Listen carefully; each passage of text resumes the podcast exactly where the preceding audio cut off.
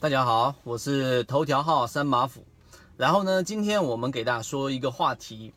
首先，这一个之前我们一直有提示过的，像吉爱科技四天已经百分之十了，瑞贝卡也冲了将近百分之十了，这些都是我们最直接的通过啊，我们说控盘的盈利模式得出的一个结论。那么今天我们来聊一聊，作为一个刚刚入市时间不是特别长的各位啊。你可以对比一下你自己入市的这个时间是一年、两年、五年，还是十年，还是二十年啊？你可以自己去做一个简单的一个一个比较。那么问题来了，我们刚入市的时候，到底我们先是要从技术分析开始去学习，还是从我们说的基本面分析去做这个学习？也就是说，我去做宏观数据的这一种整理。去研究研究市场，研究货币，研究汇率，研究 CPI，研究一大堆的数据。你的结论是什么？那么我们来这一个给大家说一个简单的一个一个逻辑。作为最基础的一个散户，我们的认为啊，也就是说，市场里面，当你如果说没有一个明确方向的时候呢，你可以做一个逻辑的一个推演。你首先看有两种方式，第一种先去看一看啊这一个历史的人物。历史的人物，像这一种啊，很多这一种大咖级别的，包括索罗斯，然后你再看国内的很多人，一开始，尤其是像这个 啊，这个这个穿越时间的玫瑰啊，这一个呃但兵，然后他一开始也是一直在做技术分析，然后再自己去做这一个自己的这一种呃基金，那么开始做这种基本面分析了。但是所有人都有一个共同点。就是先从技术分析先去学习，为什么？待会我会给大家说到第二个点。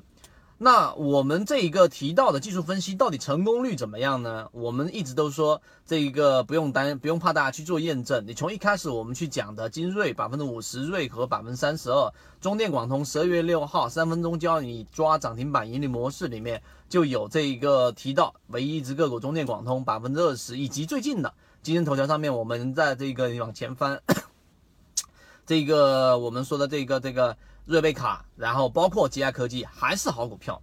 那么到后面它到底涨了没涨，对不对？这个就是我们说这一个效果。我们不推荐任何个股，我们只教大家方法，所有的个股只是做方法上的验证。所以第二点，最直接的东西摆在我们面前，这就是技术分析。我并没有在里面去考核过多的这一种啊这一个基本面，这是第二点。第三点，我们来做一个简单的这一种分析。对于一只个股上涨的原因是什么？对不对？买的人多，市场的参与者百分之九十九都是一般的散户。那么一般的散户，尤其在中国，它本身啊，对这一个呃受市场教育的程度是参差不齐的。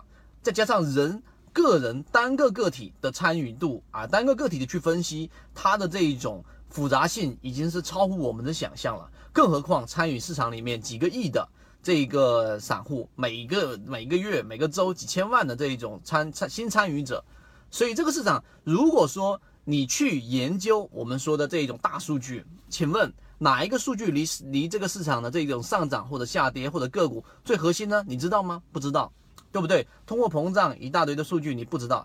但是呢，我们这里给出大家一个结论：什么样的人在市场里面能够持续盈利？作为一般的小散户，我不能说你一定成为金融巨鳄，但是呢，能够持续盈利，那 这样类型的人。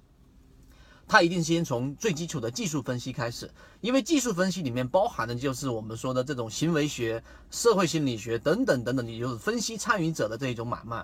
这也是我们一直在给大家讲的控盘为什么能够拉起来的原因。例如说，你要大概了解一下这一种化学的核心啊，了解生物学的核心，了解物理学的核心啊。那物理学里面我们简单说啊，时间关系。物理学里面它有个均衡，那均衡就考虑到，哎，那市场的买力和卖力和市场的种种因素去做一个分析。那么生物学你要了解什么？你要了解一个词，我之前一给给给大家提到的进化。